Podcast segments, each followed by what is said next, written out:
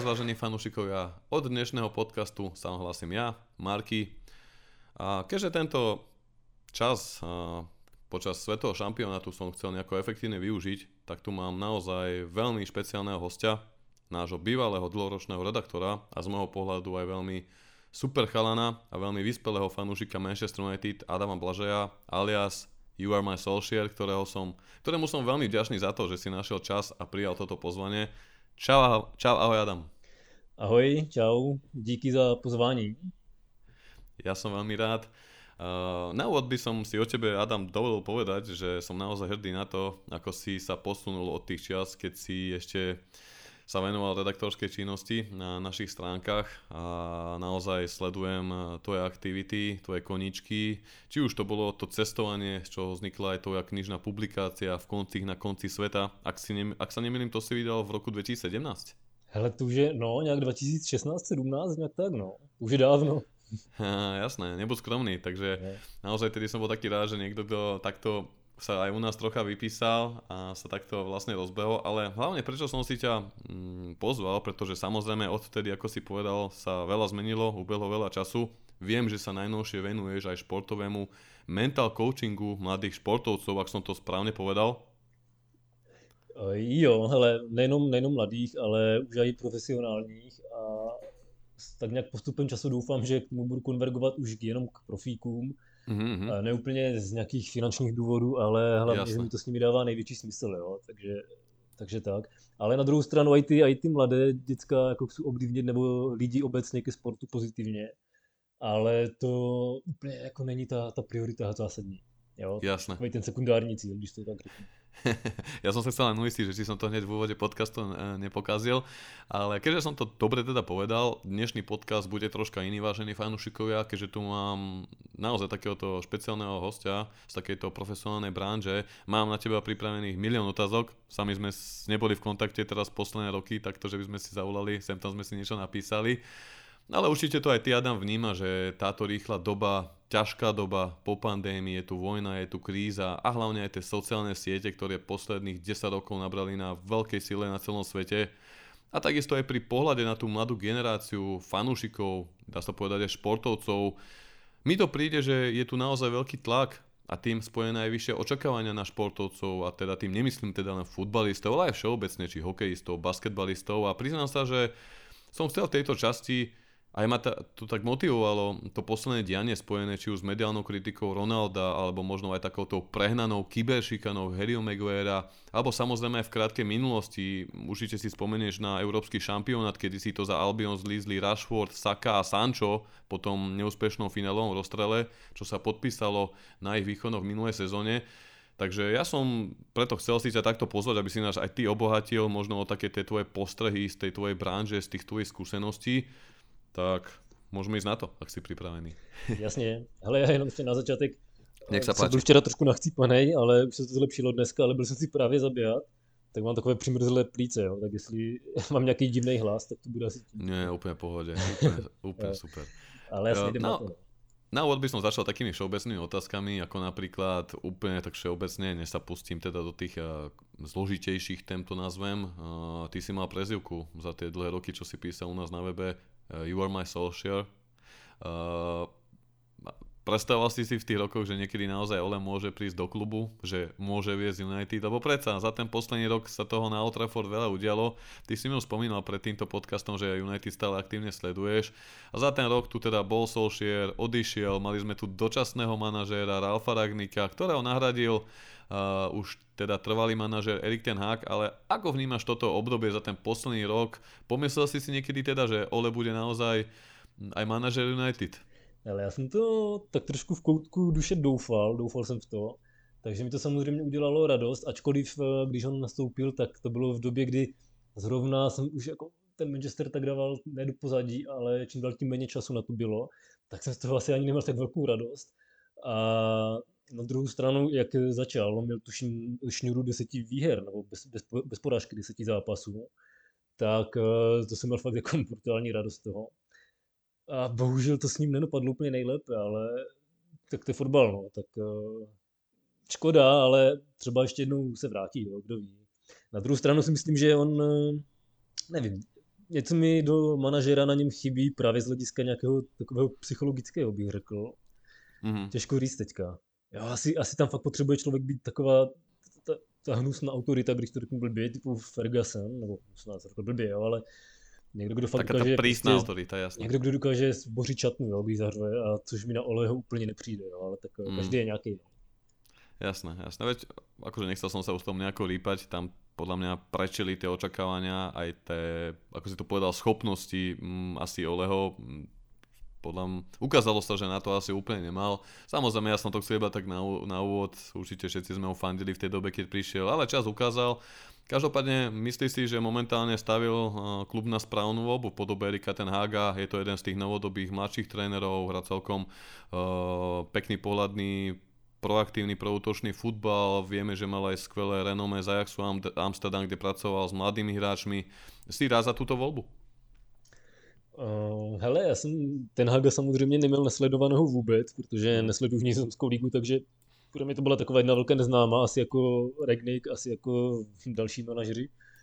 A respektive i třeba Carrick, jo, který tam byl na dva zápasy, to, co se týče manažerování, tam prostě člověk mm. nevěděl, do čeho jde. Ale tak je to tak na houpačce, jo, některý zápas se mi líbí, jakože fakt říkám wow, to jo, no, a pak stejně tam přijde nějaký kiks. Já si myslím, že mu to teďka trošku uškodilo, že se zradil ten Varane, jo, on je strašný rozdíl podle mě, jestli hraje Varane nebo jestli nehraje.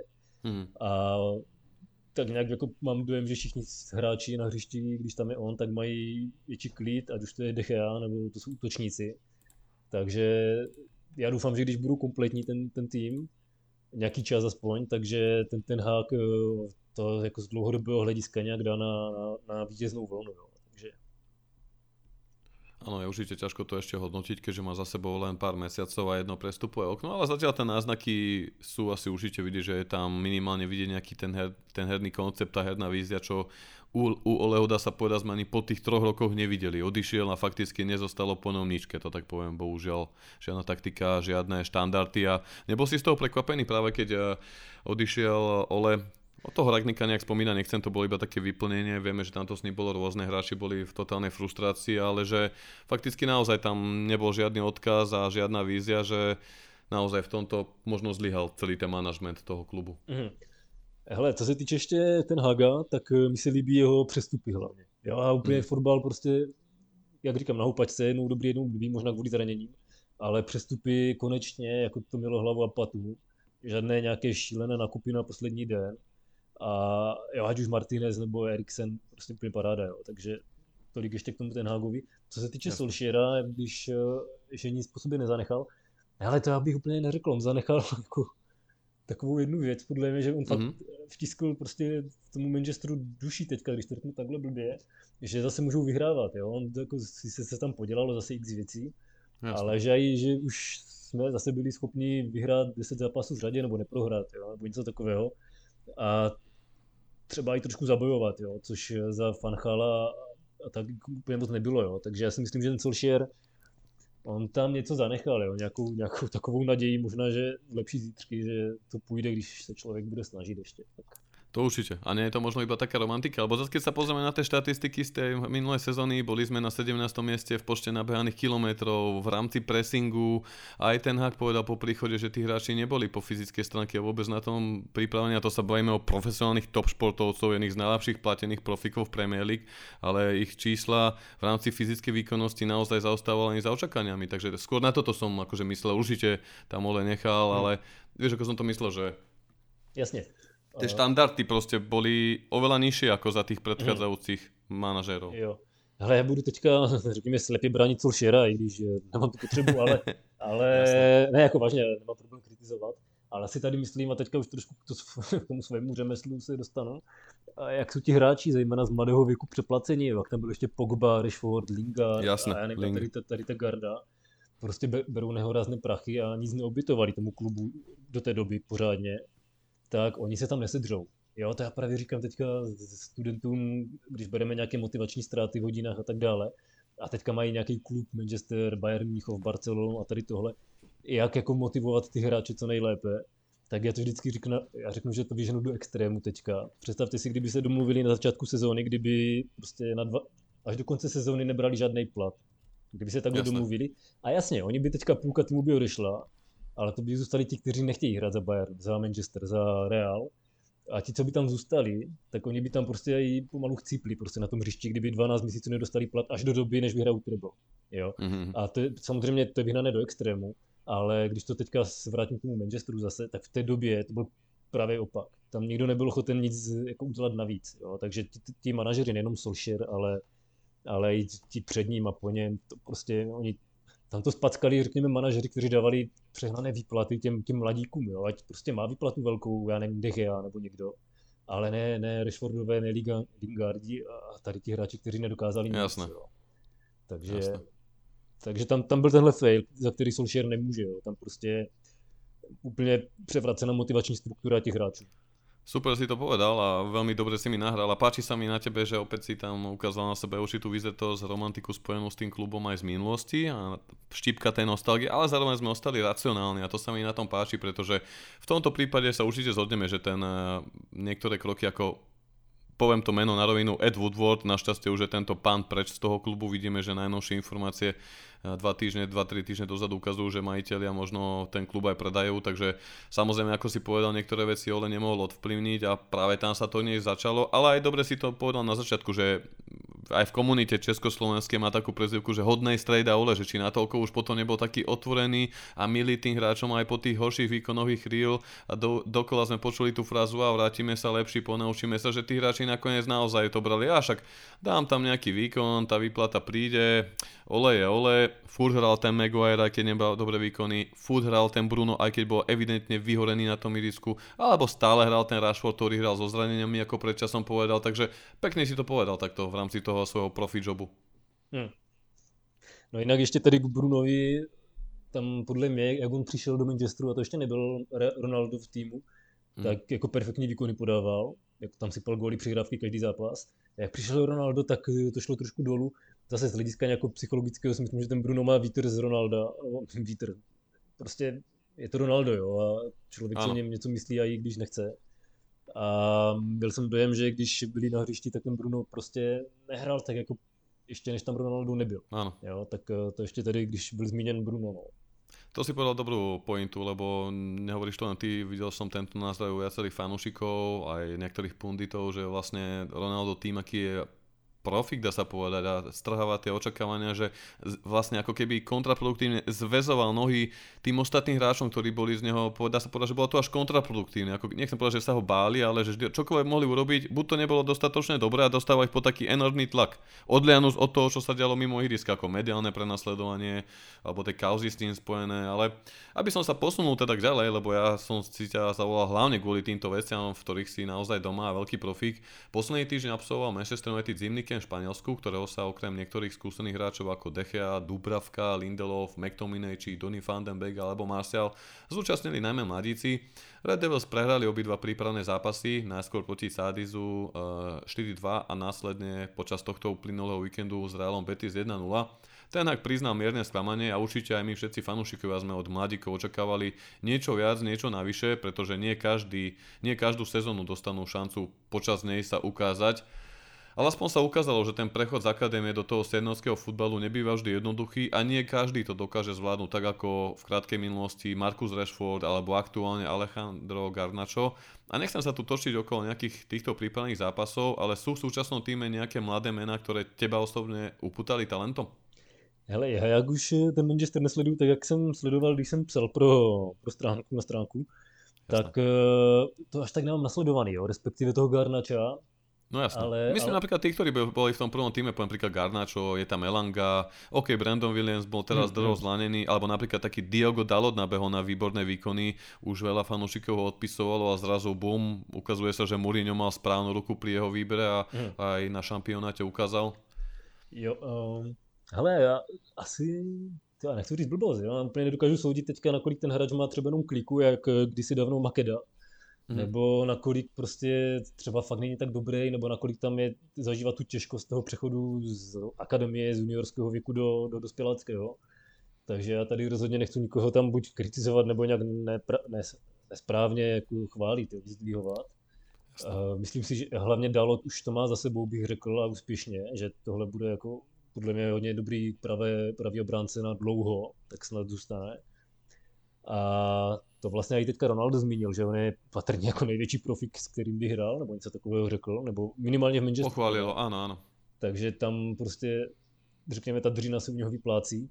Garnacho pořád může být stejný případ jako s Makedou, jo, tak ještě bych z toho nedělal úplné halo, ale tak mm-hmm. teď, jestli se to povede zlomit nebo ne, tak já si právě myslím, nakolik, nakolik tomu teďka obětujou.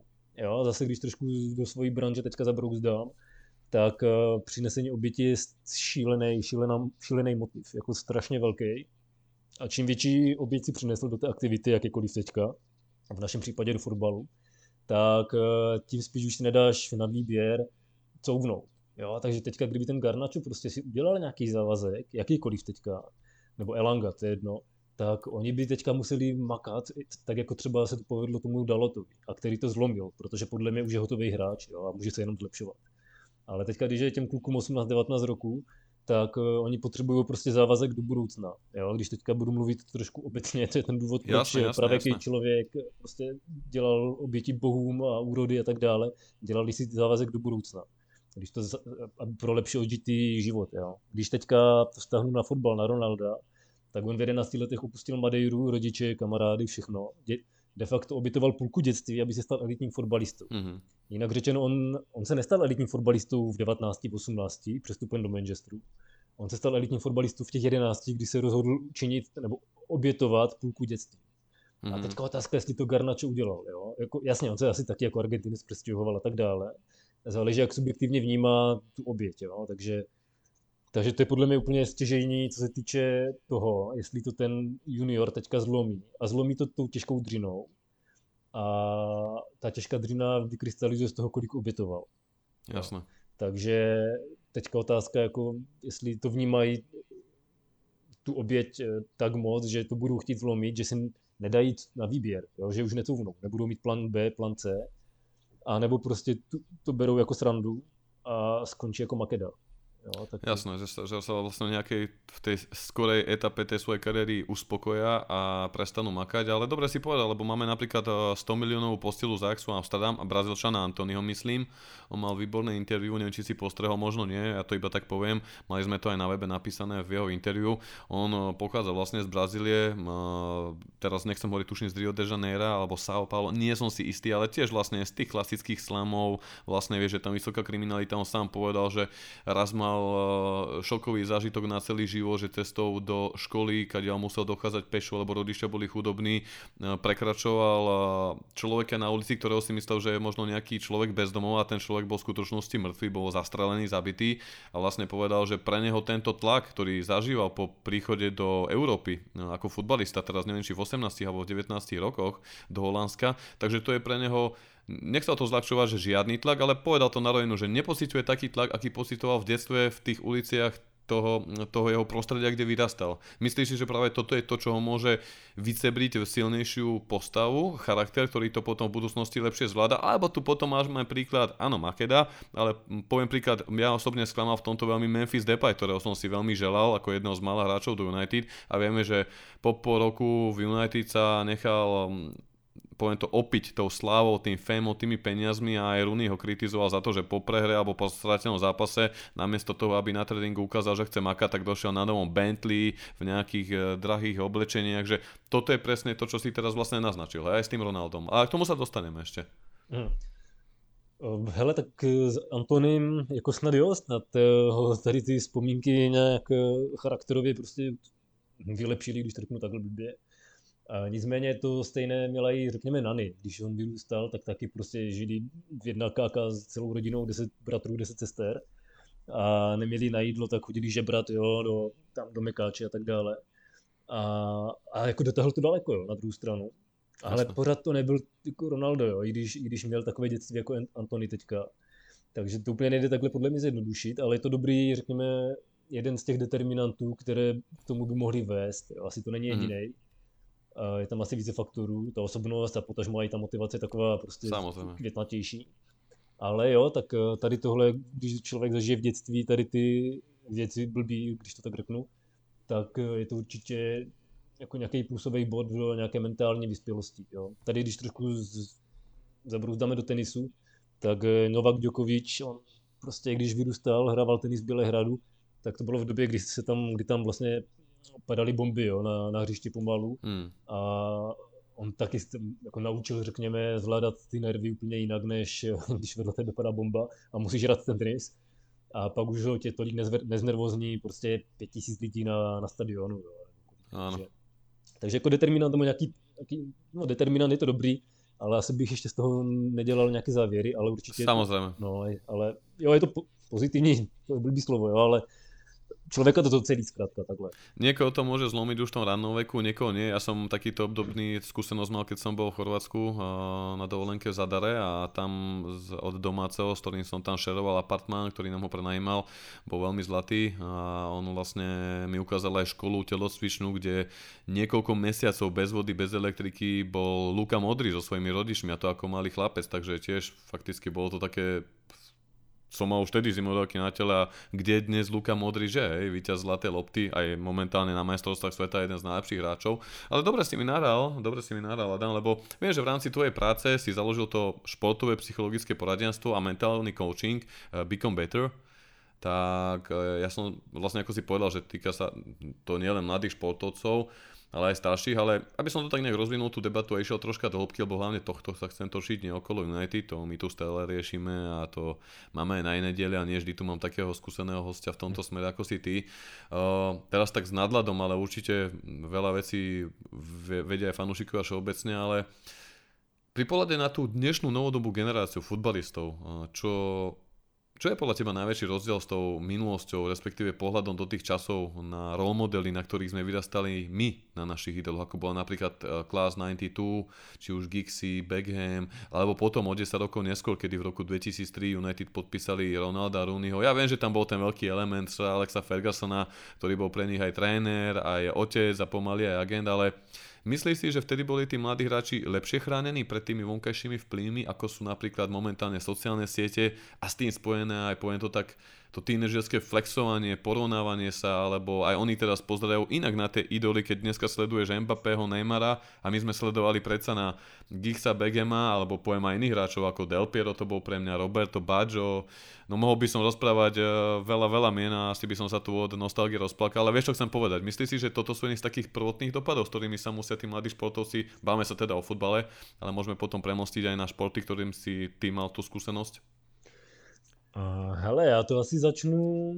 Jak se páči. Ta minula, minulá generace, tady Del Piero a spol, uh, tak já nechci říct, že jsou v něčem lepší a v něčem horší a že současná generace desetiletých kluků, patnáctiletých je taky v něčem lepší a horší.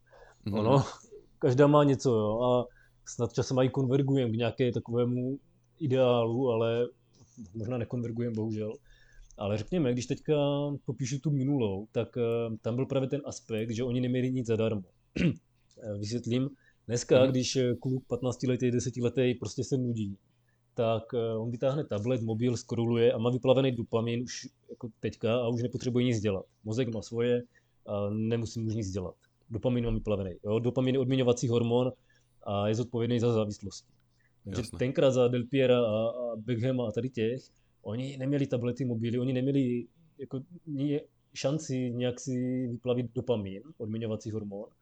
Takže když se nudili, tak oni museli prostě si jít zahrát fotbal ven. Jasné. Stejně jako když na té mojí stránce tam mám přeložený rozhovor s Eliášem Patrikem, naším hokejistou, mm-hmm. tak uh, on tam popisuje, že když se nudil, tak on si musel udělat vlastní brusle, pak tři hodiny odrabovat rybník a to už si člověk jinak váží toho, že může sportovat. Mm, to si pěkně povedal, no. Naozaj. Takže oni tam vidí hodnotu už v tomhle a to ta současná generace, a než by za to mohla, ona tohle nemá prostě. Ona vytáhne mobil a hraje N H L, hraje FIFA online a mozek je v pohodě. A tím pádem, když ta, popíšu ještě tu minulou generaci, Del Piera, Beckhama, oni už tady s tímhle přinesli, nebo to Eliáš, jo, jak si odrabovali let a tvořili brusle mm. a tak dále, oni už tímhle přinesli nějakou tu investici, nějakou tu oběť. A to už pak člověk vidí jinak hodnotu v tom sportu, v tom fotbale, hokeji mm. a už je na základě tohohle motivovanější. Jo? A což právě ta současná generace těch, těch děcek teďka, té mládeže, ona prostě přišla o strašně jako velký motiv tady tímhle a ještě jednou, ne, že by za to mohla, prostě rodiče jsou vinní, že já ji vozí na tréninky, jo, tam prostě v Bavoráku a pak už těkají a tak dále. A Takže oni, já si myslím, že jako ti následující fotbalisté prostě nebudou tak kvalitní, jako jsme, na kterých jsme vyrůstali, protože nebudou tak motivovaní. Jo? Oni budou dosahovat nějakých kvalit určitě a tím, že jim mají lepší teďka technologie, lepší tréninky jsou, jo, a tak dále, mm-hmm. tak to samozřejmě vyváží. Ale když je člověk motivovaný, jak když to vztáhnu na toho Ronalda teďka, což je úplný extrém, je to už je u něho patologický jev, podle mě ta, ta motivace, tak on by si tu cestu našel, on si tu cestu našel tak i tak. Jo, jak prostě co, co jíst, co nejíst, kdy se otužovat, kdy teplá, teplá voda, kdy studená. A i když třeba neměl tenkrát tak dobré podmínky technologické a vědecké, jako mají teďka, on si tu cestu našel. Jo, mm-hmm. protože prostě on, on je posedlej, řekněme, když to, když to řeknu takhle hnusně. A posedlej je, protože obětoval celé dětství, jo, a, a tak dále. Takže tady bych viděl zásadní rozdíl v té motivaci té mládeže. Ne, že by to byla i chyba, ale... ale prostě když se ne, nejsou nucení obětovat.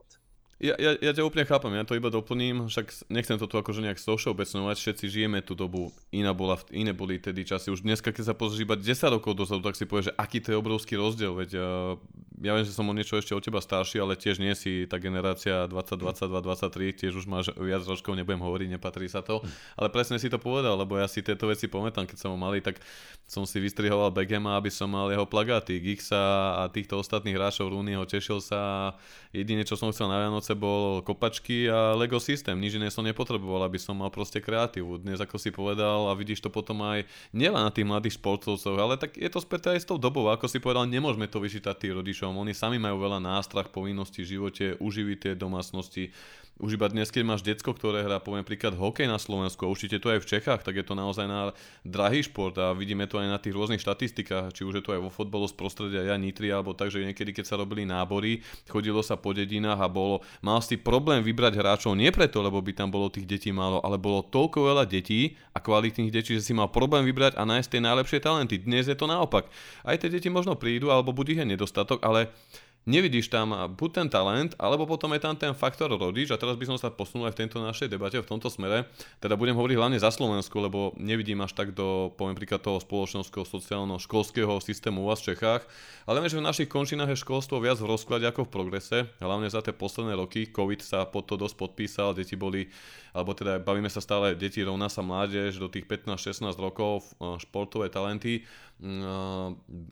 Bolo samozrejme športoviska boli zatvorené, bola tá domáca výučba, takisto na Slovensku ten šport trpel ešte pred tou pandémiou, keďže tam chýbali financie. Ale moja otázka znie, že prečo aj v dnešnej dobe, keď vidíme toľko motivačných kníh, je tu hociakých tých namaste blogerov, Balance, Ronov, a veď určite aj ty to všade vidíš a pomaly hocikto sa vydáva za hociakého, poviem príklad, neviem ako to povedať, či jogína alebo nejakého duševného poradcu. Teraz nemyslím fakt certifikovaných, vyškolených, vyštudovaných ľudí ako si ty, alebo ja poznám nejakých kamošov, ktorí naozaj vyštudovali dve výšky, aby mohol mať manželskú poradňu. Ale nestojí niekedy ten blok viac v hlavách aj tých rodičov ako u tých mládežníkov. A teraz nemyslím ani z toho kontextu, že uh, nielen, že nemajú na to čas, alebo že nemôžu zabraniť tým vplyvom, ktorých možno odkláňajú od toho športu, od toho fokusu, od tej obety, ako si povedal, ale predsa veď môj syn alebo moja dcera, hádam, nie je na tom tak zle, že by potrebovala mentálneho kouča. Stretáva sa aj s takýmito názormi? Hmm, hele, ja teďka, tady asi více otázek. A v první řadě... Kľudne, kľudne, rozkecaj sa a máš priestor, nech sa páči. Jo, asi... Jak si řekl, že školství v rozkladu na Slovensku, u nás je to veľmi podobne, nelí, nelí stejne.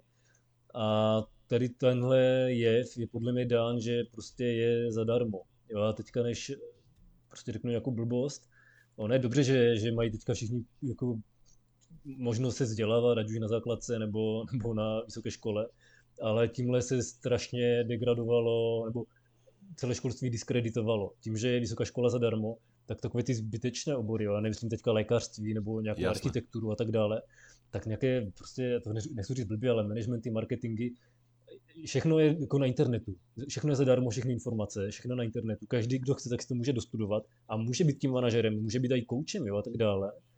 Ale to z něho ještě, že má ty informace, nedělá tím dobrým manažerem, tím dobrým marketákem, tím dobrým koučem nebo trenérem. Ano, ano. A to dělá ho to, jak to dokáže aplikovat, ty informace. A to, jak to dokáže aplikovat, zase závisí na tom, kolik do sebe obětoval, jo, kdyby... Já říkám studentům právě, kdybyste platili za ty moje na státní, já učím i na soukromé a pak i mm. pro, řekněme, takové pro, pro, profil lidí v Praze, jo, ale a to je strašně vidět rozdíl. ty, co platí za deset víkendů sto dvacet tisíc v Praze, tak já jsem to nezažil. Teďka před týdnem prostě dvacet, z dvaceti lidí šest šlo se mnou podat ruku, poděkovalo s podáním ruky a tak dále. Dalších šest se chtělo doptat na něco a úplně paráda. A pak úplně stejné věci říkám na státní škole prvákům nebo bakalářům třeba. Mm-hmm. A to je jako půlka, co půlka, tam dvě třetiny nejdou, protože já se nepíšu dokázku. A pak tam buď zývají nebo do mobilu a si říkám, jako OK. A to je důvod, proč tam končí mají teďka mimochodem, jo? Takže to školství bude v rozkladu mm-hmm. ještě pěkně dlouhou dobu. Neříkám jako, že já jsem tak kvalitní, jo? Ale prostě nejsem jediný, kdo si tohle myslí, jo? Jak se tak ptám.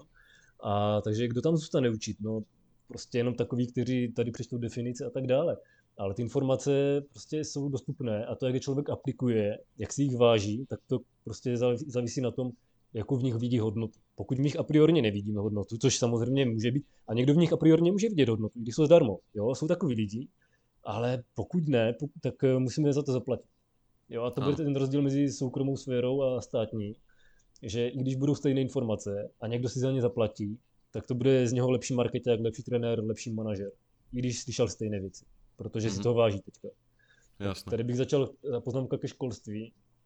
A, a co se týče hele, a toho sportu pak, tak ono to, je, to se prolíná i pak do sportu. My žijeme ve strašném blahobytu, byť teďka asi jako krize uvidíme, co bude, co nebude. Ale Jasne. Poslední roky, deset patnáct roků jsme žili ve strašném blahobytu a projevilo se to i do, do toho sportu, protože který máme zase podobně. Jo? My nemáme kvalitní sport v podstatě jako Čechoslováci. No ešte, my, ešte kde ste vy oproti nás, či už infraštruktúra štadionov, alebo mm. je reprezentácia, ale budíš, jasne, pokračuj, prepáč. Mm, jasne, no, tak jestli ste na tom ešte už, tak to už je, to už je blbý, no, protože ten český sport taky není žádná výhra. Ale, ale konečne máme nejakých hráčov. Vyhrali sme draft en há el, ak si videl, jasne, aj v reprezentácii no. Máme Taliana, ktorý tam ide generačnú obmenu robiť, mm, tak mm. fandíme si. Ale myslím to tak vo všeobecnosti aj túto vážený poslucháč o fanúšik, aby ste si zase nemysleli, že tu chceme degradovať nejaké štúdia, alebo vieme, že možno aj každý nemá na to, aby si platil kurzy, ale skôr tu poukazujeme na tú hodnotu tých mladých, mladých športovcov alebo aj mladých ľudí, ktorí by nemali brať všetko ako samozrejmosť, ako tie sociálne siete, že každý do toho klikne a tam si to nájde. Mali by si možno tie informácie k nimi pristupovať zodpovednejšie, vážiť si a hlavne si to pretaviť z tej teórie do tej praxe, či už v tej škole, alebo na tom ihrisku, v tej telocvični, na tej ľadovej ploche, alebo na tom trávniku. Jo, hele, ja o tom, o tom se právě blbě mluví, jo, já to fakt nechci tady, ona je super, že to je zadarmo, ale pak drtivá většina lidí si toho jako neváží, jo, a já třeba fakt ano, mám ano. problém, když mám klienty a to je to nějaký, nějaký student, tak já jako říkám, když vidím, že prostě to není asi žádná výhra finančně, takže že to může být zadarmo, jo, a, nebo dej kolik, jako, jak moc si toho vážíš. A nebo i Marian Jelínek, který teďka, se kterým spolupracuju, mentální kouč Jagra, Plíškové, tak co mm-hmm. jsem slyšel, to jsem se s ním bavil, tuším, tak on taky, jakože když nějaký student, nějaký chudej chlap, když to řeknu takhle blbě, chce koučovat, uvidí v tom hodnotu, tak on samozřejmě ho nebude kasírovat. Jo, takže tohle není, to, to, to je super, že, že to je dostupný. Ale pak je to ta blbá stránka, že drtivá většina lidí si toho neváží. A stejně to i se sportem pak, jak každé děcko už teďka prostě odvést, přivést a na trénink a vybavení za dvacet tisíc na jakýkoliv sport a v tělocvičně všechno připravené a tak dále. Jak si toho může to děcko vážit, že může sportovat? No, nemůže, jo, to, to, to je blbost, takhle ta lidská hlava nefunguje. My si vážíme teprve věci, pro kterých jsme se, pro kterých jsme něco obětovali, jo, a nebo když ještě jedna moje klientka, to je kamarádka, uh, poradkyně přes jako výživu a tréninky mm. a tak dále. Ona se ptala, hele, jak, mám, jak si mám nastavit mindset, abych uh, si umožnila kasírovat tvé klienty více. Protože já věřím, že ta moje služba je kvalitní. A teď jsem se jí zeptal, no tak si představ, kdybys teďka si udělala stránku za padesát tisíc, šla ještě na nějaký kurz za dalších dvacet litrů a, a já nevím co, a obětovala čas prostě do mm. já nevím čeho všeho. Budeš teďka je kasírovat více? No, no jasně, že budu, protože ona si teďka sam, sama sebe bude více vážit aj, jo? Protože investovala do sebe. To je právě ten důvod, proč je do sebe důležité investovat, ne protože nám to někdo řekl, ale protože prostě chceme mít vyšší sebehodnocení, jo? Na ta investice mm-hmm. do sebe se v konečném důsledku promítne i do vyššího sebehodnocení, mimochodem, laicky řečeno sebevědomí. Aho. Takže, takže já tím věřím tady k tomuhle, jo? Takže ještě jednou, pokud je škola zadarmo a i sportování, tak je to parádní věc, ale třeba pak počítat i s tou negativní stránkou, že prostě drtivá většina lidí v tom neuvidí hodnotu. Jo, tak asi takhle. No. Mm-hmm. Áno, dobre si to povedal, ja s tým absolútne súhlasím. Samozrejme, v vo všetkom živote vždy, ako to sa to hovorí, yin yang, je tá jedna strana mince, je tá druhá strana mince, ja to hovorím stále neustále. Viem to sám na sebe, pretože som bol úplný iný človek do dvadsať, možno dvadsaťpäť rokov, ako som možno posledných desať rokov. Niekto dozrieva skôr, niekto neskôr, ale presne je to o tom a vidím to aj ja na tom prístupe novodobého publika. Veď Adam, ja si pamätám, keď sme my začali niekedy robiť tento web, pamätám si ešte Maženka, Geta, túto starú generáciu redaktorov, vlastne to bola tá prvá generácia, čo sme išli dvetisícdesať, jedenásť, dvanásť, trinásť, štrnásť, tak my sme, my sme si vážili, že tie naše články niekto číta, keď sme videli dvadsať komentárov na webe, v dobe, keď ešte Facebook ani nebol poriadne zabehnutý, tak sme boli kvázi naozaj hrdí, že tu nejakí ľudia majú záujem o tie naše články a, a dnes proste prejde nejakých desať rokov a napíšeš, napíšeš tu nejaký preklad Ronaldov rozhovu Piersa Morgana a nás tam tínedžeri fakujú, že čo si to dovolujeme rozprávať a proste drzí, nie tam ani žiadny prístup. A to je o tom, že vždy tu je to plus, vždy to je to mínus, ako si povedal, aj s tým vzdelaním, aj s tým športom zadarmo, alebo aj s takto vo všetkom, ale aj ja som mal obdobie, áno, kedy som bol vyhorený z práce, zo súkromných problémov alebo okolia a našiel som si našťastie takéto duševné zátišie a krytie u starších kamarátov, u skúsenejších, možno úspešnejších kamošov z rôznej branži a to ma vždy veľmi posunulo a otvorilo mi to dvere do ďalších, ďalších odvetví, do ďalších sfér a keď niekedy ľudia takú možnosť nemajú, alebo možno aj vyrastajú, alebo nemajú také prostredie, že chceli by aj makať, sústrediť sa na ten šport a jednoducho nejde to kvôli tomu okoliu. Máš aj také možno skúsenosti, alebo mal si už aj také prípady, že videl si, že tá holka alebo ten kluk bol naozaj veľký chalan, teda bol naozaj veľký talent v tom športe, ale to, to prostredie mu neumožnilo sa nejako rozvíjať, že aký, ako tam možno pomôcť alebo poradiť takému mladému športovcovi? Uh, hele, z jakého důvodu, nebo co myslíš tím, že není možno rozvíjet? Teďka, jestli můžeš být konkrétnější. Mm, možno, že ne, nepocitoval od rodičov takú podporu. Bo vieš, buď máš takých rodičov, ktorí až a chod, zaplatím ti tie tréningy futbalu a, a nejak to proste rob a zaveziem ťa. A potom máš naozaj už potom aj takých premotivovaných tatkov, ktorí si nesplnili sen, že sa nestali profikmi a dávajú ten tlak na tie svoje deti, ktoré to možno potom kontraproduktívne ešte odrázal toho športu. Mm, rozumím, jo. Hele, tady bych řekl asi dva takové příklady z mm. světových sportovkyň, naší lyžařky Záhrobské. A ona měla mm. taťku, kdy on, on byl její trenér, masér, kustot, manažer, úplně všechno a do, do všeho ji nutil. Oni, řekněme, mm. Záhrobskou on donutil obětovat, což je špatně, protože oni pak jako ty vztahy byly tak špatné, že promluvili spolu až u soudů po pěti letech. Wow. Takže, takže asi takhle. Ona byla úspěšná lyžařka a teďka můžeme debatovat, jestli by byla tak úspěšná, kdyby neměla takového taťku. Ale Jasne. Můžeme říct, že prostě rodinné vztahy byly už, už jako na dobro pryč. A takže řekněme, jako nutit, je, já nechci říct špatně, jo? No, musíme, rodiče musí trošku už šlápnout a lidi musí dělat věci, které nechtějí a tak dále. Ale nějakou, nějakou jako, třeba nějaký paretový pravidlo je třeba dodržovat, jo? osmdesát dvacet nebo nějaká míra tam musí být. A u té Záhrobské a u dalších určitě sportovců a, a tak, a prostě rodiče jsou takový, že nutí. Jo? Hele, já jsem ti tady koupil prostě vybavení za sto litrů, tady máš koně za půl míče a tak dále, jezdí teďka. Jo? Tak mm-hmm. tohle je samozřejmě špatně. A mm. ať tady nekritizuju, nebo tak ať řeknu pozitivní příklad, a jak by to mohlo vypadat, řekněme, Caroline Wozniacki, bývalá světová tenistka v tenise, bývalá světová jednička v tenise.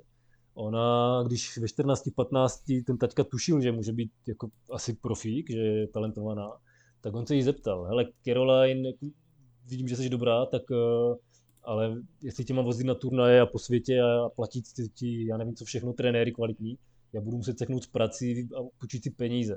A pak se jí zeptal, miluješ natolik ten tenis, že se chceš stát profi? A ona řekla, že jo. jo. Kdyby řekla, že ne, tak si pinká, taťka pracuje dál, všichni jsou happy. Hmm. Ona řekla, že jo, takže ona vlastně zprostředkovaně přes taťku obětovala teďka strašně moc. On jí dal tu možnost, že bude ten zprostředkovatel té, té oběti, té investice a dal jí tu možnost, ale ona nebyla nucena. To bylo její rozhodnutí, za které nesla odpovědnost. Jo, tak tady bych viděl ten zásadní rozdíl, že nenutit nikoho do, do, do té oběti, jo, když říkám tady to blbý slovo pořád, ale dát tu možnost volby. Chceš, fajn, nechceš, vůbec nevadí. Jo. Hmm. Takže takhle bych to ještě tady k tomuhle odpověděl.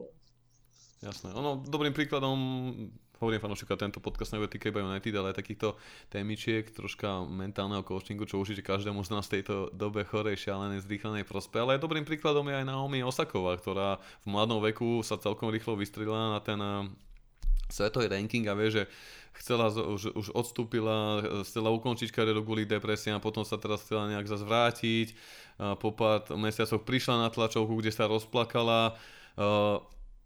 Je to aj tými médiami určite, aj tými sociálnymi sieťami, určite ten tlak musí byť náročný a tu aj potom ide taká moja ďalšia tá otázka, že čo potom stojí možno za úpadkom sebadôvery a nielen tých mladých, ale aj tých naozaj top profesionálnych športovcov. Sú to tie nejaké sebalimity alebo nejaké nadočakávania, alebo tam potom môžu byť práve tieto vplyvy okolia, fanúšikov alebo možno aj porovnávanie sa s úspešnejšími a vyzretejšími rovesníkmi. Čo myslíš ty takto ako? Mm. Hele, já si začnu tím, že tohle je řekněme, generační problém.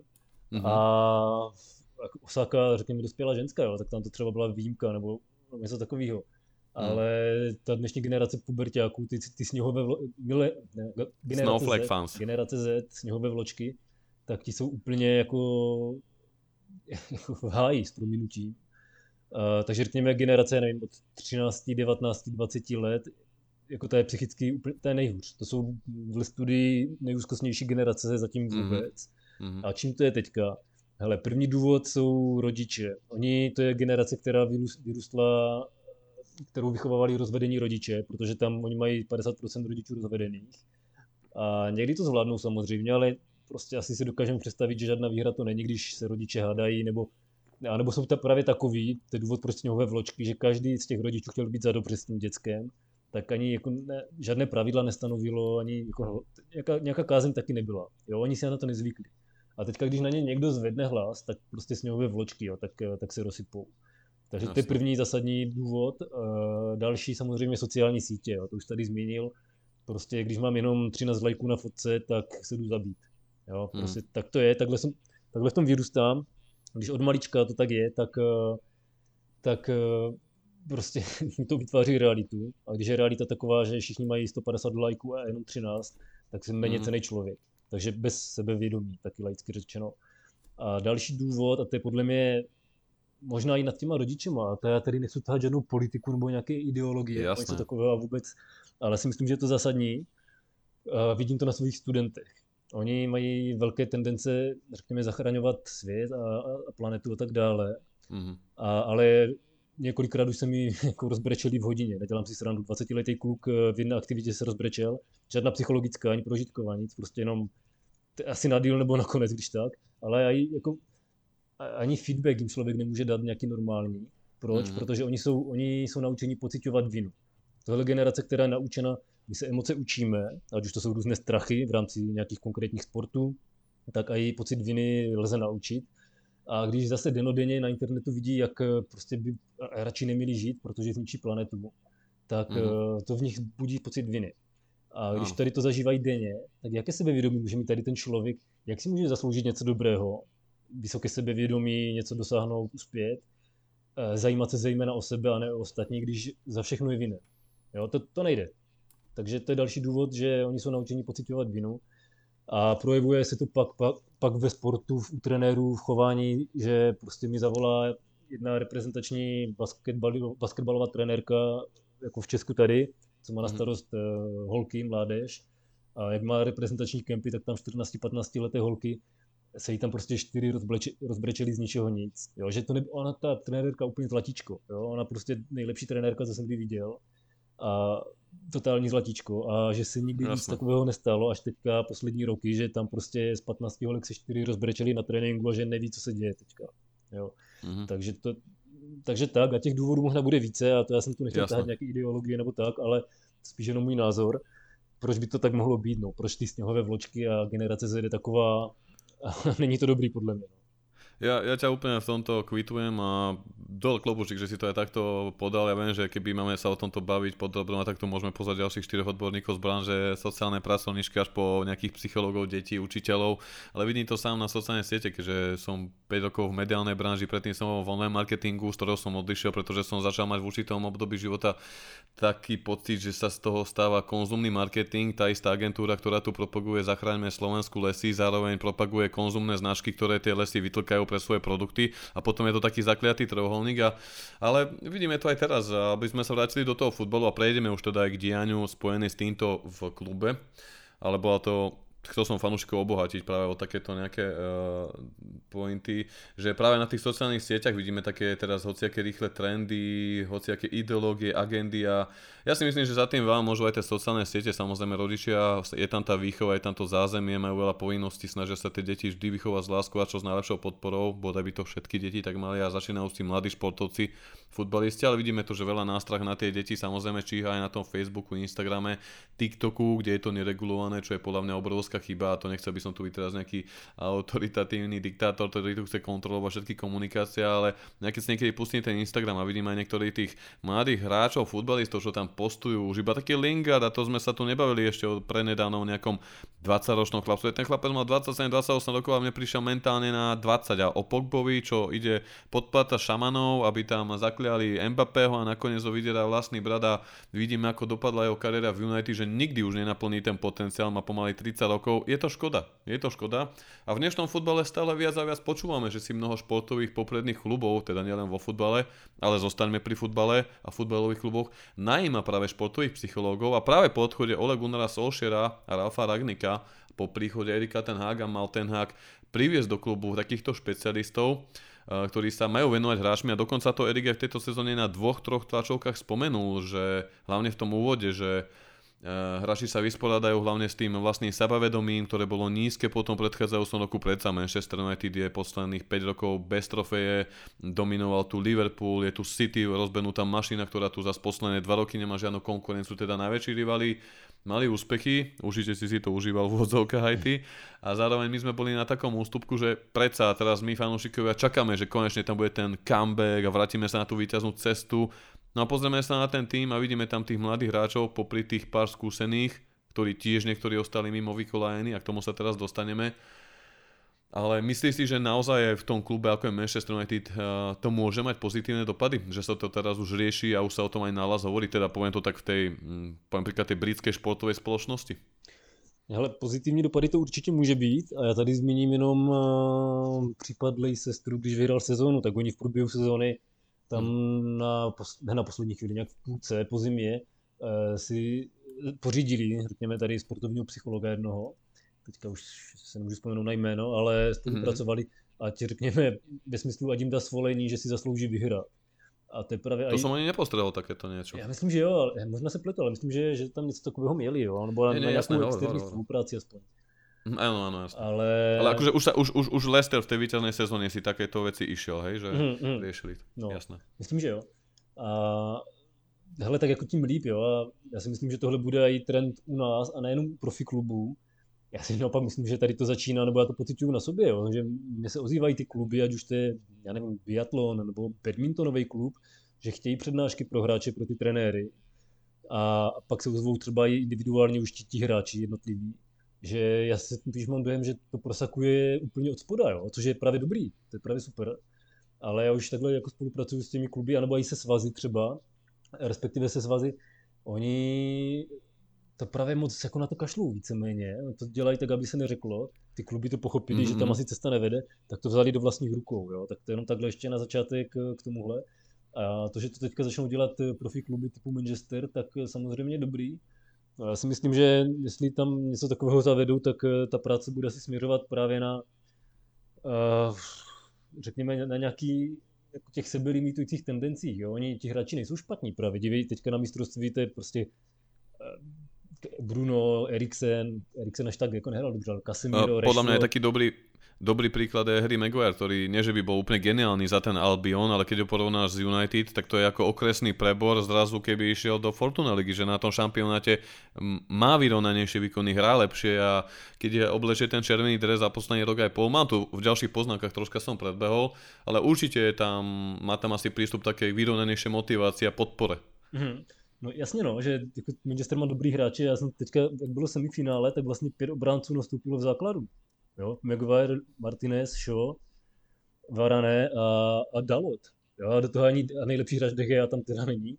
A útočníci taky super, jo? Bruno, Rashford a tak dále, takže ta kvalita je, prostě bordel nějaký v hlavě, když to řeknu takhle blbě. A mm-hmm. s čím budou pracovat patrně psychologové tam, tak to budou právě nějaké ty sebelimitující tendence, které se možná vytvářily v průběhu času, jo? Že ně... ono párkrát prohraješ a tak dále, tak tomu začneš věřit, že si něco lepšího nezasloužíš, než prohrávat, tak uh, pracovat tady na tomhle, no, že dát si svolení zase vyhrávat. No, takhle bych to vedl já, tam v tom případě, kdybych tam byl já. Jasne. A potažmo ještě, na čem by mohli pracovat, nebo možná tak, uh, af, řekněme, aspekt Ronalda. Jo, jestli tím, že odešel teďka, tak jestli se uleví těm hráčům, ať už Maguireovi, který musel dělat kapitána, prostě nejlepšímu fotbalový fotbalistové historii. Jasné, jasné. Ale to musel být strašný záhul na toho Maguirea. Já se mu vůbec já, já tomu věřím. Dělat kapitána jako polobohový skoro mezi, mezi živými tam. To, já se nedělám srandu, tak já se mu nedivím vůbec. Chápem. A to stejná i Bruno, jo. Takže třeba to opadne z nich, jenom tím odchodem, ale pokud ne, tak bych klidně pracoval i na jako tady tomu faktoru Ronaldo. Mhm, jasné. Samozrejme tlak očakávania, kritika, uh, nowadays aj kyberšikana, čistého plynúce depresia, mentálna nepohoda sa podpisujú na tých horších výkonoch, ako sme ho spomenuli, či už Rashford alebo Harry Maguire. Rashi to bol jasný príklad v tej minulom, minulý rok, kedy bol, hral so zraneniami, priznal, že hral napíchaný kvôli zápalovým bolestiam ramena, podstúpil operáciu, ktorú odkladal. Pre mňa bolo o to viac smutné, že ten Ole ho preťažoval, že proste to neurobil skúsenejšie a možno aj to sú tie dopady, ktoré nakoniec toho Solskjaera zožrali, že nielen, že bol možno natoľko skúsený a autoritatívny tréner a nemali pre ním taký rešpekt, ale že proste podcenil takéto malečkosti, ktoré v tom konečnom dôsledku sa podpísali. A to nehovorím iba o Rashfordovi, ktorý hral so zraneniami a mohol ho dať na vedľajšiu koleň, nech sa dá poriadne dokopy, ako by to poviem príklad urobil v minulosti skúsený Gaffer Ferguson. Ale poviem príklad, ak si spomínaš na tú mm, kauzu Harryho Maguirea v Grécku pred minulé leto, kedy on bol na tej dovolenke, mal tam ten súd, ale vrátil sa do Manchesteru a Ole ho dal okamžite do, do zostavy, kde sme vyfasovali hneď dve prehry, ale dal ho tam opäť, aby a Mourinho naložil s Tottenhamom, teraz tuším šesť jeden sme prehrali. Úplne a odtedy to ide s Harrym uh, dole vodou, ale myslím si, že niekedy už ani tá motivácia týchto mentálnych koučov nemôže byť taká úspešná a jednoducho musí tam byť tá nutná zmena toho prostredia. Ako poviem príklad Maguire, Albion, reprezentácia versus klubové dianie, fanúšikov a tlak očakávaní média?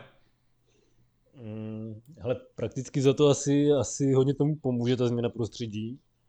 Uh, na druhou stranu dokážu si představit, že by to šlo i bez toho, ale asi když to bude na, na díl a takové prasnější, že ta Jasne. Změna prostředí asi udělá hodně, ne asi, ale určitě, jo, takže mm, ale bych jako neházel v tomhletom flintu do žita, jo, prostě pokud Maguire má zůstat, tak uh, klidně, když na tom zapracuje nějak, tak uh, se může vrátit zase tam, kde byl, jo, ale samozřejmě pokud by teďka změnil prostředí úplně, tak uh, asi, asi to bude mít rychleji tu tu bývalou formu, než, než když bude v Manchesteru, jo, takže, takže tak. Áno, chápam, chápam. Ja som, ja som akože nechcem to teraz z Oleho urobiť najväčšieho zodpovedného za všetko, čo sa pokašľalo, ale jednoducho mi to tak prišlo, že Solskjaer v tomto podľa mňa dosť zlyhal, lebo vieme, že v minulosti, ak mali nejaké problémy, či už s médiami, alebo po nejakých kauzičkách, poviem príklad Beckhamová červená karta proti Argentíne, alebo Rooney podvádzal tehotnú manželku a nadrbaný chcel v Londýne niekde pred barom. Tak jednoducho ten Ferguson ich stiahol zo zraku toho verejnosti a to vtedy ešte neboli sociálne siete, ktoré ťa dnes, nie že tam niečo sa spravilo a ešte deň, dva si mal čas, kým to išlo do printu, do médií a mohol si nejak pripraviť, zareagovať. Teraz jednoducho päť minút je to na Twitteri a bum, už to všetci embedujú, majú to médiá, majú to portály, majú to magazíny, majú to fanúšikovské stránky po celom svete ako aj my a A jednoducho, ale ten Ferguson ich dokázal stiahnuť z toho zraku verejnosti, poslali na dovolenku, mimo zraky médií fanúšikov, vrátili sa silnejšie a naopak Ole pokaze v tej, s tým Harrym v tom Grécku, ho tam dával, aj keď sa mu nedarilo. A tá kritika sa nabalovala ako taká veľká snehová gula a fakticky až do dnešných dní je úplne vyhorený. A potom možno to naozaj niekedy nie je otázka tej taktiky, kvality a tých spoluhráčov, či už Albione, lebo tak určite Manchester United má kvalitných a o nič menej kvalitných hráčov, ako poviem príklad reprezentácia anglická, je to určite otázka tej psychiky. A mal som tu pripravený aj ten ďalší citát spojený s Ronaldom, ktorý som si našiel na tvojej stránke, že vlastne, to si už spomenul, že ten Cristiano Ronaldo v jedenástich rokoch sa odsťahoval od rodičov z Madeiry, aby mohol hrať v Lisabonu a vlastne to bola tá obeť, ktorú už v tom rannom veku sa rozhodol dať, aby sa stal tým eletným futbalistom, ale že pokiaľ by mal v hlave nejaké plány B, C, D a ďalšie a nedal by tej aktivite sto percent, tak by možno nešiel po tej ceste tak rovno a to si vlastne dobre povedal aj v rámci tej, že čo je taká vyrovnaná motivácia a podpora, keď človek ide za týmto cieľom. Hm, jasne, hele, tady tá, zase když řeknu po päťdesiatke, to blbé slovo oběť do sebe, ta investice, tak to je taky jeden z důvodů, proč ty, se, ty jsi motivovaný zaměřit se na sebe, na svůj vlastní výkon, na to, co chceš ty a nesleduješ, co si teďka někdo myslí na, na Twitteru. Ty jsi hmm. totiž obětoval do sebe strašně moc a to, co se děje na Twitteru, to, to je pro tebe v tvojí realitě úplně irrelevantní záležitost. Jo? To je ten Jasne. právě průser, co Rashfordi a Lingardové neudělali. Oni prostě pro ten fotbal, tady to privilegium, že můžou hrát za Manchester, oni subjektivně v tom neviděli hodnotu, ani v sobě mimochodem. Jo? A pak, pak se člověk nemůže divit, že, že jsou na sebevědomí nebo že rozhází prostě nějaké sociální sítě a tak dále. Což já se jim hmm. nedivím, jo? No, dneska to fakt musí být masakr tady tohle. Ale tak jako prostě Ronaldo, to, co se děje teďka Ronaldovi, a jestli si za to může sám nebo ne, to je jako patrně může a, a tak, ale tak jako řekněme, že žije, jo. A prostě ostatní by to asi skončili někde na, na, na psychiatrii možná, jo, to, co se Jasne. děje teďka Ronaldovi. Když tady právě zmiňuješ nějakého Maguirea, který tam prostě to, to co řešili oni, jo, nebo Rooney, že tam někde chtěl za barem, tak to bylo nic, co teďka řeší Ronaldo, jo. A to je právě tím, že on je jediný z mála ještě aktivních hráčů, který to dokáže snést relativně. Říkám ano. relativně, protože prostě taky mu trošku hrabe, ale za to si spíš může sám. A, ten, a ještě otázka, jestli kdyby Ferguson teďka trénoval, jestli by si s tím poradil. Jo? Tím, že by stáhl. Je to dobrá, je to dobrá taktika, řekněme, když to řeknu takhle blbě z pozice trenéra. A Solskjaer to patrně taky mohl udělat. A, a, ale tenkrát to bylo jiné, no, asi. A, a ti hráči prostě právě, to už jsem zmiňoval, oni když, oni to sebevědomí měli jinde úplně, no, oni prostě, Jasne. oni si tak vážili toho, že můžou být profici a hrát fotbal a být hvězdy, že oni řešili hlavně sebe, měli to sebehodnocení jinde než, než teďka Lingardi, kteří ho mají postavené na počtu lajků prostě na Instagramu. Jo. Áno, tak, na nejakom brande. To si dobré povedal v, v tomto kontraste, lebo napríklad keď opäť dostanem United, tak Jadon Sancho si mal minulý mesiac zrušiť Twitter a na odporúčanie Erika ten Haga odcestoval do Holandska, kde sa počas celého svetového šampionátu, keďže jeho Southgate nenominoval do repre, tak na odporúčanie ten Haga mal trénovať v Holandsku, nešiel ani na tento zimný kemp do Španielska minulotýždňový a to je taká pekná ukážka toho, že ten Sancho to asi zobral naozaj vážne, vypol sa z toho Twitteru, dal všetky rušivé elementy bokom a naozaj sa venuje tomuto. Ale potom ešte aj čo sa týka, viem, že je taký smutný príbeh, príbeh Phila Jonesa, ktorý odišiel z Twitteru len preto, lebo tí ľudia ho tam šikanovali za tého nekonečné zranenia, čo sa podľa mňa ešte viac prehlbilo na tej jeho psychosomatike, ak to tak poviem, lebo tá je dosť dôležitá aj pri tom, ako si spravuješ svoj fyzický zdravotný stav a vidíme, že ten Phil je jednoducho je, vieme, že všetci je, ale nikto nevie, čo je s ním.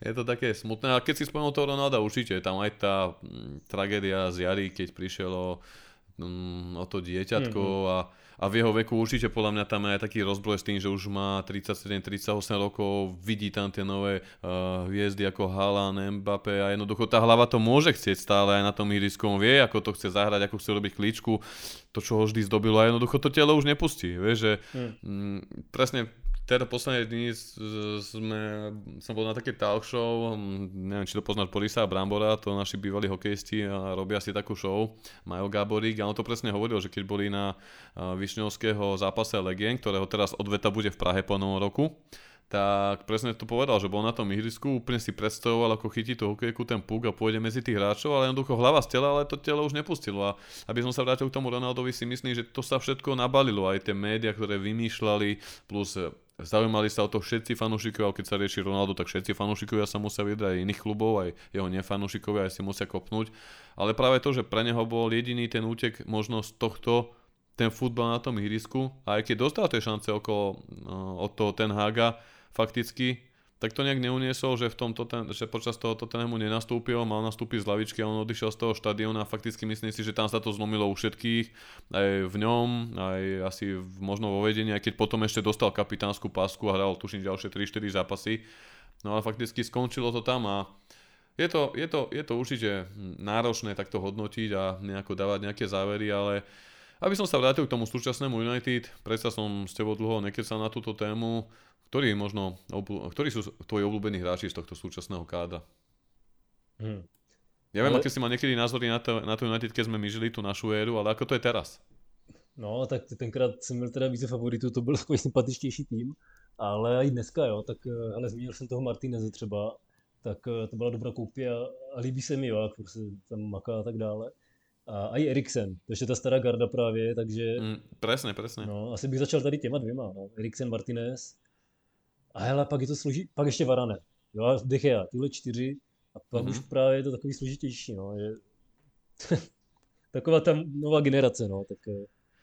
Jasné, takže možno niekto z tých uh, mladších, alebo takto poviem príklad, uh, Bruno Menkunian, ako napríklad Raši, ktorý je fanúšikom publika, určite tam je, ako napríklad ja som aj Sancha si veľmi želal, aby prišiel, ten minulý rok mal ťažký, teraz dúfam, že sa ešte nejak odrazí. Som zvedavý na to Antonyho a možno ešte ma prekvapil aj ten uh, úplný víťaz, ktorého sme dokázali z Lanári z Realu Madrid, teda Casemiro, aj na šampionáte má výborné výkony. A to som chcel ešte tak podotknúť, že keď sme sa tu bavili o tých rozdieloch tých kabín, tých rôznych období, vždy sa žili iné časy, plusy, minusy. Podľa mňa United trpí v posledných rokoch.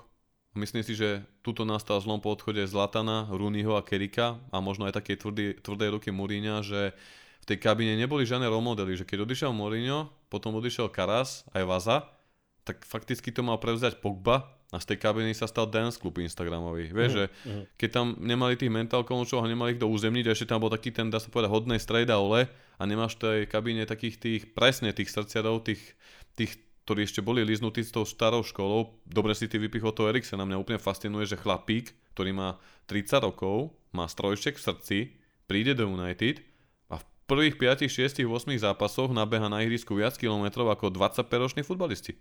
Hmm. A to bol znova ten proces, čo tam kvázi zanechal Ole, znížené štandardy a Erik to musel naštartovať. A vidíme, že konečne zaklopen si vracia sa aj Bruno, vidíme to aj Urašiho, ktorý posledný rok bol úplne mimo, už sme strácali nádej. Alebo aj taký Marcial, ktorého som odpisoval, chcel som, aby išiel do iného klubu.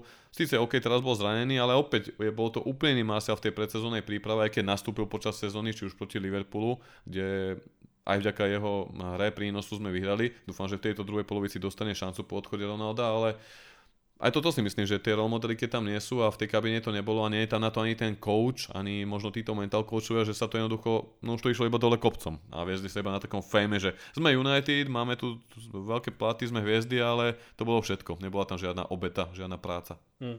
Ale v tomto smyslu dělal Ferguson strašnou práci ještě za, za, za jeho času, že on byl aj tím mentálním coachem, on byl právě taťka, trenér, on byl všechno, jo, manažer, prostě agent. On dělal tu práci, takže jako klobouk dolů před ním fakt ještě jednou, že to, to teďka jde vidět nebo poukázat na to, že on byl fakt jako č- člověk, jako úplně jinde, jo. A, a takový tu chybí teďka. A jak si jak řekl, no, že ty šatně teďka tam prostě instagramový nějaký kroužek, tak já jsem viděl právě fotku před rokem z Bayernu Mnichov nebo Liverpoolu, nebo kdo vyhrali nějaký pohár a šich, fotka prostě, že všichni na mobilu. Jo, a to si řekne, hey, hey, hey. Myslím, že to byl Liverpool. Ne, ne, nevím, či to nebyl Paris Saint-Germain. A nebo, nebo, no, a to si řekne, že, že to už je, tyjo, to už je něco blbýho tady. A tam ten trenér asi už má, jo, jakože taky nejsem fanoušek nějakých autoritativních režimů, ať už v politice nebo i v klubu, v sportovním, ale tam už má ten tre- manažer zakročit, že borci, jako jste se posrali s prominutím, jako tohle ne, jo, že prostě Jasné. Instagram máš až, až doma, už, nebo někde, jo, ale ne, ne v šatně. A, ale tohle je jenom, taky oni za to nejsou úplně vinní, v tomhle smyslu je to generace, která na tom vyrostla. A mimochodem Jasné. průměrný počet hodin, kolik tráví sportovec na, na Instagramu nebo na mobilu, takhle na mobilu, je mm. šesť hodín. šesť hodín denně. Mm. A na základě studie tolik tráví sportovec profi na, na mobilu. Jinak řečeno, když nespí, když netrénuje, tak je Jasné. na mobilu, jo, což je masakr. Jasné. A já tady mám s tímhle zkušenost, já vlastně ke mně chodí na koučuju jednu vaší sportovkyni, nebudu to práskat, mm. ale profi. A ona říkala, že rekord na, na mobilu má osm hodin. Za den. Jo, což, a teďka si, právě, teďka si právě smazala i kvůli diplomky ten Instagram, takže už taky to se trošku jako jde lepším směrem, ale je to, no, je to prostě generační takový problém a ti manažeři jako buď ty kouče, no jasně, anebo prostě to sami vezmu do rukou, že to zakážou. Jo. A v tomto, v tomto si dobre mi nathodil, že to zakážou, že v tomto sa mi ten Hag pášil, že prišiel, mali hneď na tom predsezónnom turné, alebo aj po začiatku sezóny napísať jasné pravidlá, Áno, mali sme tu také pravidlá, čiže až čas Fanchal. A niekedy sú boli kontraproduktívne, že poviem príklad, Raphaël prišiel do tej kantíny, začal je skôr, tak Fanchal si na ňom zasadol a že potom po sezóne predal, to je už troška šialené, ako by sme sa možno zhodli, ale u, u Erika sa mi páči, že meškáš na tréning, proste máš pokutu. Uh, tiež telefón jednoducho, mimo kabíny, um, dal tam jasné pravidlá, platia pre všetky. Aj keď Ronaldo odišiel z toho štadióna proti Tottenhamu, uh, z Old Trafford sa mi páčilo, že potrestal ho, vyradil na zápas Chelsea, ale následne od ďalšieho týždňa už bol členom týmu, dostal dokonca kapitánsku pásku, neviem teda, či hral s Evertonom alebo s Aston Villou, ale jednoducho bol ukážkou, všetci hráči to zobrali. Áno, niektorí povedali, že ten Hag si tu honil ego na Ronaldovi, s čím absolútne nesúhlasím, pretože aj ten Hag tým vyslal kabíne odkaz, že jedno, či ste stali osemdesiat miliónov ako Harry Maguire, keď nehráte dobre, Harry ostal od začiatku sezóny na lavičke. Či, či u, keďže u Oleho má poviem príklad protekčné miesto. Ronaldo sa zachoval neférovo, podľa mňa aj netímovo, odišiel zo zápasu, ktorý bol podľa mňa najlepší výkon v sezóne, čím zatienil spoluhráčov, dostal trest a tí hráči potom vidia, že aha, tak je jedno, či stojíš osemdesiat miliónov libier, aha, je jedno, či máš päť zlatých lôpt, pravidlá sú rovnaké pre všetkých a podľa mňa to je už začiatok takého budovania toho podlažia pre tie budúce úspechy, aby si ukotvil toho tímového ducha a tí hráči videli, že ten tréner tu je pre všetkých a preto sa mi aj Erik pozdáva, nie že by som ho tu chcel teraz chcel vynášať, ja neviem, či Erik je ten správny, ukáže až čas, ale pokiaľ dostane podporu aj vedenia, ak budeme mať možno dobrých, konečne dobrých a ambicióznych majiteľov a nie tieto vyžierky, tak by to proste mohlo ísť už tým smerom, že, lebo vieš, fanúšikov nepozná na to, že chcel by vidieť tie výkony, ale ja som v tomto optimista, ale zároveň som veľmi pokorný, pretože ten úspech začína najskôr v tej kabíne a my sme tu naozaj po tých posledných tri štyri rokoch nemali nič, ani tímového ducha, ani nejaké štandardy, ani tú obetu a v tomto Erikovi držím palce, pretože to nie je vec, ktorú robíš za mesiac, dva, šesť mesiacov, možno to zaberie aj ďalšiu polsezónu, ďalší rok a ďalšie dve prestupové okná, ale sám povedal už Mourinho, že v tej kabíne sú nejaké vírusy, tedy ešte dal vlastne klub na hráčov a trénera vyhodili, ale nakoniec sa ukázalo, že Mourinho má vo, všet- vo veľa veciach pravdu. A dá sa povedať, že tie isté šelmy hodili pod autobus aj Solskjaera a až Erik, dá sa povedať, tak troška buchol po stole. Hmm. Hele jo, souhlasím s tím, no. Otázka, jestli, jestli už tím, že to udělal teďka Erik, jestli mu to bylo umožněno a Mourinhovi nebo Solskjaerovi ne, jo, to taky druhá věc. Áno, samozrejme, keďže tedy tam bol Woodward a teraz tam Harry Čárno, určite súhlasím, to až, no. Až takto nevidíme do toho backgroundu, ale jasné, máš pravdu. No, ja si myslím, že už ten Mourinho to tam chtěl změnit, ale prostě nemohl, jo, tak presne, tak, presne, za něho dopadlo tak, jak to dopadlo. A hmm. co se týče těch standardů, tak jasně, no, tak to mi napadlo ještě zmínit Fergusona, jak on sám v knížce píše, tuším, že dokud Keane tu svoji osobnost, ať už byla jakkoliv, řekněme, nahrazoval tím výkonem na hřišti, že to byl fakt na standardní výkon, tak to bylo ještě jinak řečeno, že více dával, než bral, tak to bylo ještě v pohodě. Ale dokud, to už, dokud už více bere, než dává, mm-hmm. tak prostě musel letět i Keane, i Fanny Stilroy a teďka to doběhlo i Ronalda. No. Tak, jo, taky už Ronaldo více bral, než dával tomu týmu. To už bylo jasné. Myslím... Myslím si, že aj ja. Tomto sa si teda zhodneme. Nechcem už tú tému Ronalda rozoberať, lebo sme mali k tomu predchádzajúci takmer hodinový diel a kde sme si to všetko zhrnuli. Ale áno, každopádne, ja mu želám všetko dobré, je to top hráč a dúfam, že sa mu ešte vo zvyšku kariéry bude dariť. No. Ale keď, som, keď sme už boli pri týchto možno takých negatívach, čo je podľa teba možno v súčasnosti ešte najväčšia slabina súčasného týmu? Samozrejme, nejaké tie posily potrebujeme, či nejaký hroťák, ale vnímaš ty tak z toho fanúšikovského futbolového, čo by si tam možno prijal, čo by sa mohlo zlepšiť, alebo aký hráč by mohol prísť, možno máš nejakého aj konkrétneho hráča, alebo ktorú pozíciu by mohol Erik vybrúsiť? Uh-huh. Hele, ja, tyhle, jelikož jsem nehrál fotbal, tak nedokážu posoudit úplně kvality těch fotbalistů nebo potenciál. Co se týče fanouškovského, tak se přiznám, že v dnešním fotbale úplně jako nemám vysloveně takovou. Jo, já jsem chtěl toho Varaneho, ať přijde, což přišel, což je skvělý, mm. protože to je sympatiák. A jinak jasně, jak bylo by fajn, kdyby tady byl Mbappé nebo Haaland, jo, místo prostě, já nevím, koho tam v útoku teďka. Ale, ale zase tak sympatičtí mi nepřijdou, takže ani toho, toho fanouškovského nemám takové, takové teďka, tak jak jsem mýval, jo, a to výsně mm. nepřání. Ale co tomu chybí, hele, já už jsem to zmínil, a spíš teďka z nějakého toho psychologického hlediska ještě, tak prostě oni jsou přeplaceni ti hráči a třeba už je to lepší, jo, ale prostě ty dva, tři roky zpátky tam šlo vidět, že oni prostě oni ani do skluzu nejdou, vůbec nebojujou. Jasne. Oni hrali pro prachy a pro Instagram a Jo, a kdybych mohl teďka já tam být trenér nebo, nebo psycholog, který by měl všechno ve svojí to, jako v ruce, všechnu změnu, tak uh, já bych klidně udělal to, že borci tak teďka tři měsíce bez platů. Kdo nechce, tak běžte. Jo, a jasně, jasně, tam se půlka týmu sebere, ale bych to neodsuzoval, protože hmm. v Juventusu taky zůstali Del Piero, Nedvěd, Buffon a tak dále ve druhé lize. Jasně. Jo. A tady to, tímhle by se vytřídil ten plevel totální, kdo tam jenom pro prachy nebo Instagram a kdo fakt chce hrát za Manchester. Jo. Já si dovedu představit, že Eriksen, Martinez a další, Casemiro, oni by tam zůstali, De Gea, oni by tam zůstali bez tři měsíců bez platu. Áno, a pak by si... že, by prišla, že by prišla nejaká kríza, poviem príklad v Barcelone, keď si museli utiahnuť opasky, vieš, že v Barcelone bola veľká kríza počas covidu, vlastne kvôli tomu odišiel aj Messi. Mm. A podľa mňa si presne trafil tie mená, ktoré si myslím aj ja, že by zostali a, a super si vystihol aj tento celkový taký pohľad, ten narratív na to, že áno, takto to tak bolo, asi aj všetci fanúšikovia červenej komunity United mali ten dojem, že tie posledné roky to bolo viac o prachoch a o tomto a o to bolo smutnejšie, že aj ten Solskjaer, že o to nakoniec zožralo a že možno ako si povedal, no neviem, ako to bolo s tým Woodwardom, aké tam boli tie priority, či teda ten marketing a tie čísla pre investorov, sponzorov, ako viac tie futbalové výsledky, až nakoniec sa prepočítali a vidíme, že Glazerovci dali klub do predaja. No. To ťa asi potešilo táto informácia, si myslím. Ešte jednu, jaká? No, že Glazerovci dali klub do predaja. Že? Jo, jo, jasne, no, no, jo. To sa, to snad, sa snad, jo, a snad třeba ten Beckham tam bude mít nejakú malou, malou časť podílu.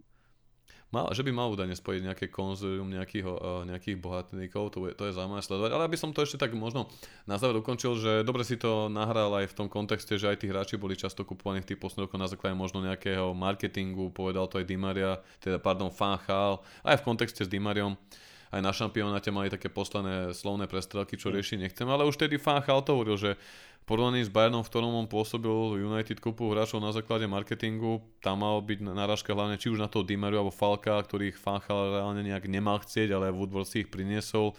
Takisto vieme, že potom sa snažil keď sa do prestupov Mourinhovi, ktorý zase vieme, že Jose ten si nenechá skakať po hlave, ten buchne po stole, či už Chelsea, u Romana alebo aj u nás a odišiel, no ale ten si to nechal na tú hlavičku nakoniec tej svojej etapy United asi tak troška nechá sypať, až to podľa mňa zožralo, ale podľa mňa aj toto bola veľká chyba, že hlavne Ferguson a novodobo, keď sa vrátim aj Guardiola, alebo hlavne Jürgen Klopp, ktorý je v tomto pre mňa taký príklad, že dokázal v tom Liverpoole za, dá sa povedať, solidné peniaze, super net spending, uh, zložiť tým, ktorí dokázal vyhrať tú ligu po tridsiatich rokoch, dokázali vyhrať ligu majstrov, samozrejme City sú inde, oni majú neobmedzené finančné zdroje, to sa baviť nemusíme, ale...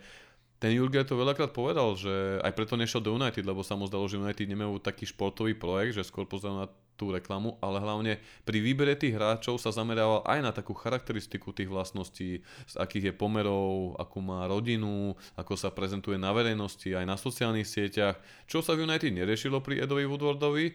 No a podľa mňa to bol veľký problém, pretože Ferguson vždy na tomto dosť zakladal a písal to aj vo svojich knihách a naopak Erik je znova ten, ktorý na tom dosť zakladá. Vidíme aj tie podpisy, ako si už aj ty pochválil.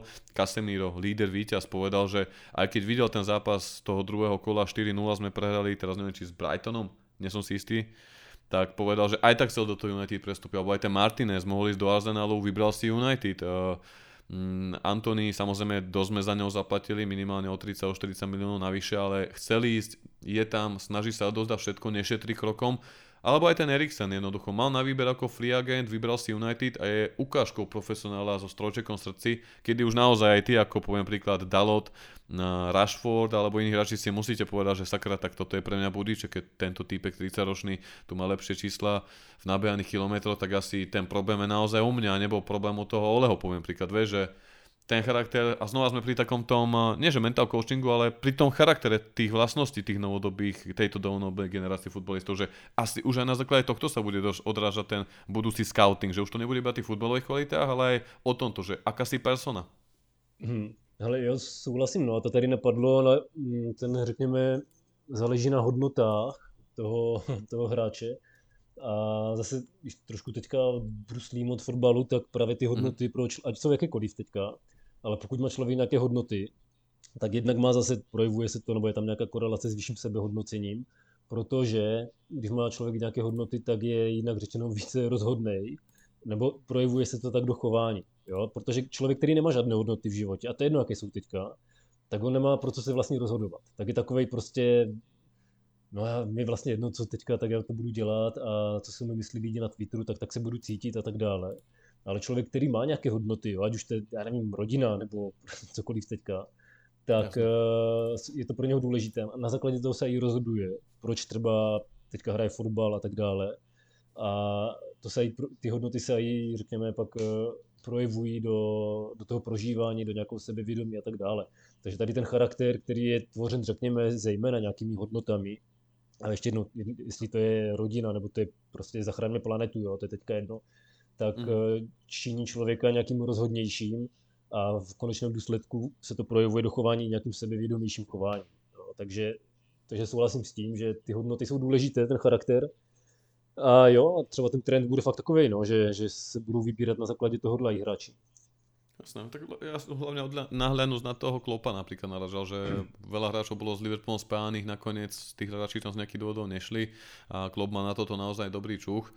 A keď sa nad tým zamýšľam, tak je to šťastie aj taký ten coaching už v tomto po tej mentálnej stránke, že človek si to... Alebo Ferguson takýto bol, vieme, že Ferguson si na základe tohto hráčov vedel vybrať a vždy na tom dosť zakladal.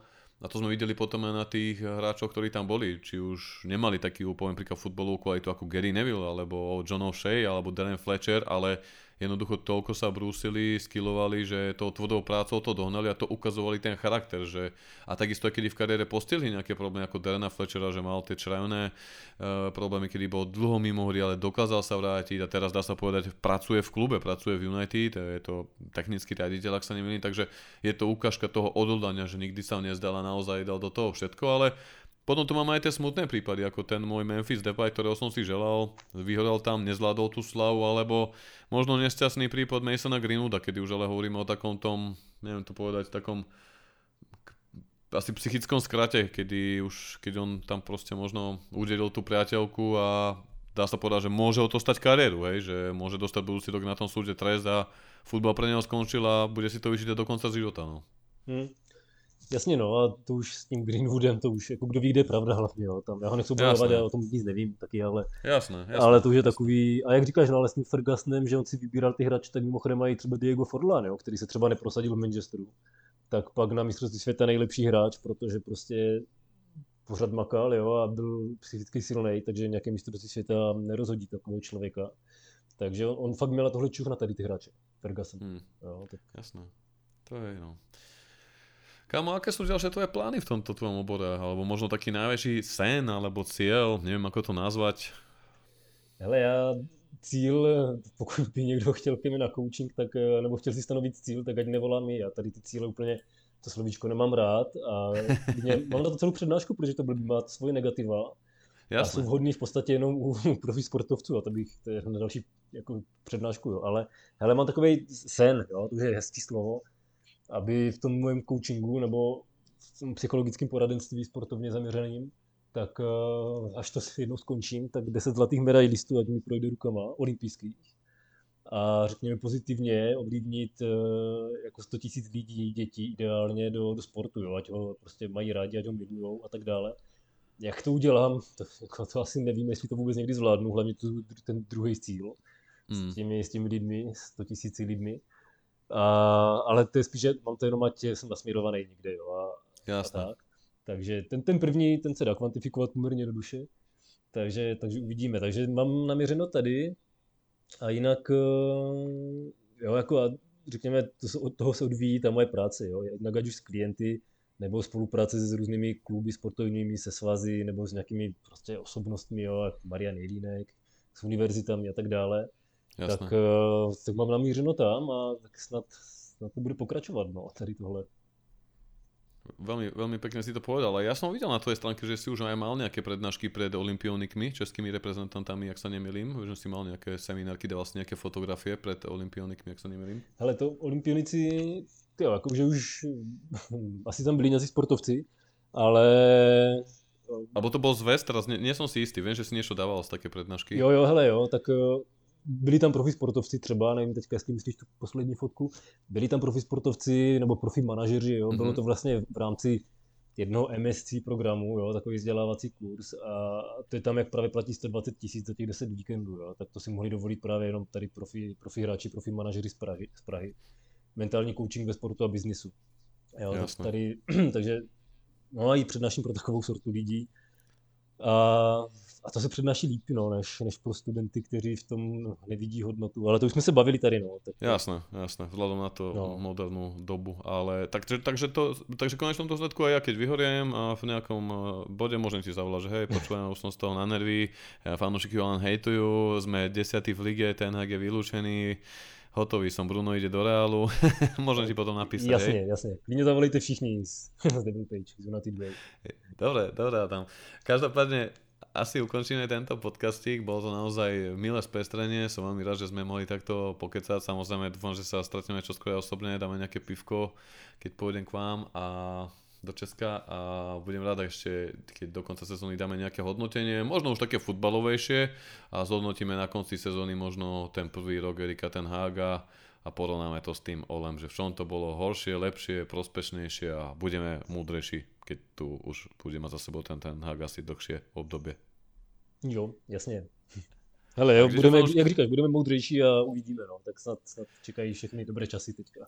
Ak by si chceli fanúšikov možno kliknúť na tvoje stránky, kľudne tu daj nejakú reklamu alebo odkazy, kde ťa môžu nájsť, kde si ťa môžu načítať tvoje blogy, alebo aj s tým naným, viem, že si blogoval nejaký dobrý hmm. rozhovor, alebo teda taký motiv, kde, to, kde si to môžu fanúšikov nájsť alebo poslúchaš. Ale ideálne asi bude, když tam niekde pak dáš odkazy, ale jo, je to stránka become better dot c z. No, mm. prostě anglicky become better dot c z. Jasné. A pak nebo na Instagramu ještě pod Psychsportu pod tržítko Adam Blažej. Jasné. Tak na těchhle, na té stránce už nejsem aktivní, jo, já už ji nemám aktualizovanou, ale na tom Instagramu mám právě takové populárně naučné, řekněme, sportovně psychologické odkazy nebo záležitosti, obrázky, cokoliv teďka. Tak kdo je trenér třeba, tak já si myslím, že tam najde hodnotu v tom, jo, na tom mm. Instagramu, takže však se podívejte a uvidíte. Jasné. Ja, ja sa ti priznám, že môjho, môjho otca, brata v Nitre trénuje mládež uh, u desinu, dvanástku, trinásku. Niekedy má problém s rodičmi, že keď troška zúkne na chlapca, ale slušne, Šimon, rýchlejšie to nahrávaj, tak hneď príde mamička, že prosím vás, nekričte na môjho syna. Takže niekedy by možno takýto mentálny coaching sa hodil aj tým rodičom, tým mladých futbalistov a nielen tým športovcom. Jo, ale každopádne, ale, ale pre niektoré kluby, jeden hokejový klub na v září, na začiatku sezóny, mne takhle pozval práve pro rodiče, pretože si to hodilo súvedomí. Super. No, super. Takže môže to byť aj opa- obrácenie teda, hej? Že niekedy aj im to môže prospieť. Jasne, ale ne ako u detí, tí, tí rodiče tam majoritní roli v psychice sa hrajú rodiče, ne trenéři, ne Jasne. Sociální sítě, ale rodiče. Jo? Takže tam to vzdelávanie rodičů je taky dôležité. No. A keď, keď dáme nejaký fundraising a zaplatili by sme ťa pre Harryho Maguirea, podujal by si sa aj takéto úlohy? Hele, klidne.